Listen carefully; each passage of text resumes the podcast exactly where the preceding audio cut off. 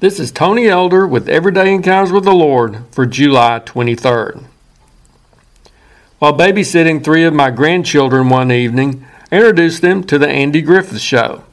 I handpicked an episode I thought they would enjoy, the one in which little Opie Taylor gets careless with his new slingshot and unintentionally kills a mother bird. He learns the tough lesson that sometimes saying I'm sorry doesn't undo the consequences of our actions, such as those baby birds no longer having a mother to care for them.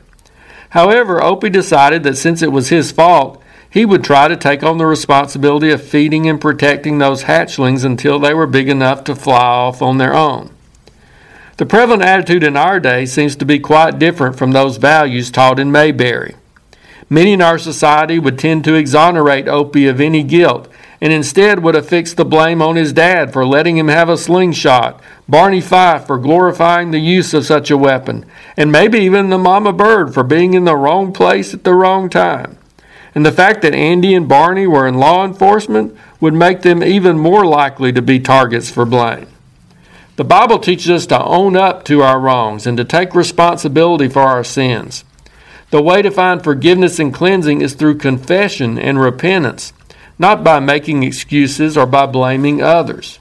We need to have the attitude of the psalmist who declared in Psalm 51 Have mercy upon me, O God, for I acknowledge my transgressions. Even if others may have played a role in our wrongdoing, and even if they should bear part of the blame, we shouldn't overlook our own guiltiness. Opie may not have meant to kill that mother bird, but he failed to heed his father's warning about being careful with his slingshot. In a sense, it was an accident. However, Opie still bore some responsibility for that accident.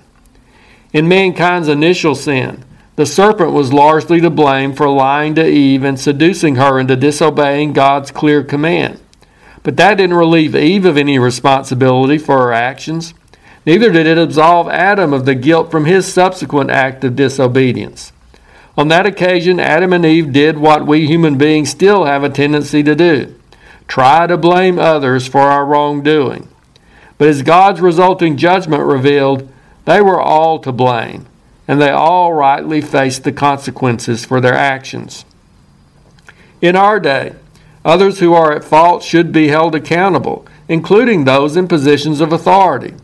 But we also ought to admit the role we or the person we want to defend may have played in that incident.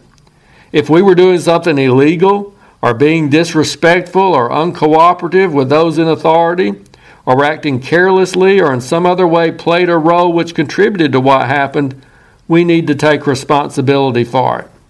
And sometimes, as Opie teaches us, taking responsibility may mean more than just admitting our wrongdoing. It may mean doing whatever we can to make amends for it. We can't change the consequences, but we, we may be able to make restitution or in some way ease the pain we've caused. In a society that is often quick to file lawsuits and point the finger of blame at others, let's have the courage to acknowledge our own wrongdoing and to be willing to face the consequences. If you're interested, Everyday Encounters with the Lord is available in both book and ebook formats. And now I pray that you'll encounter the Lord today in your own everyday experiences.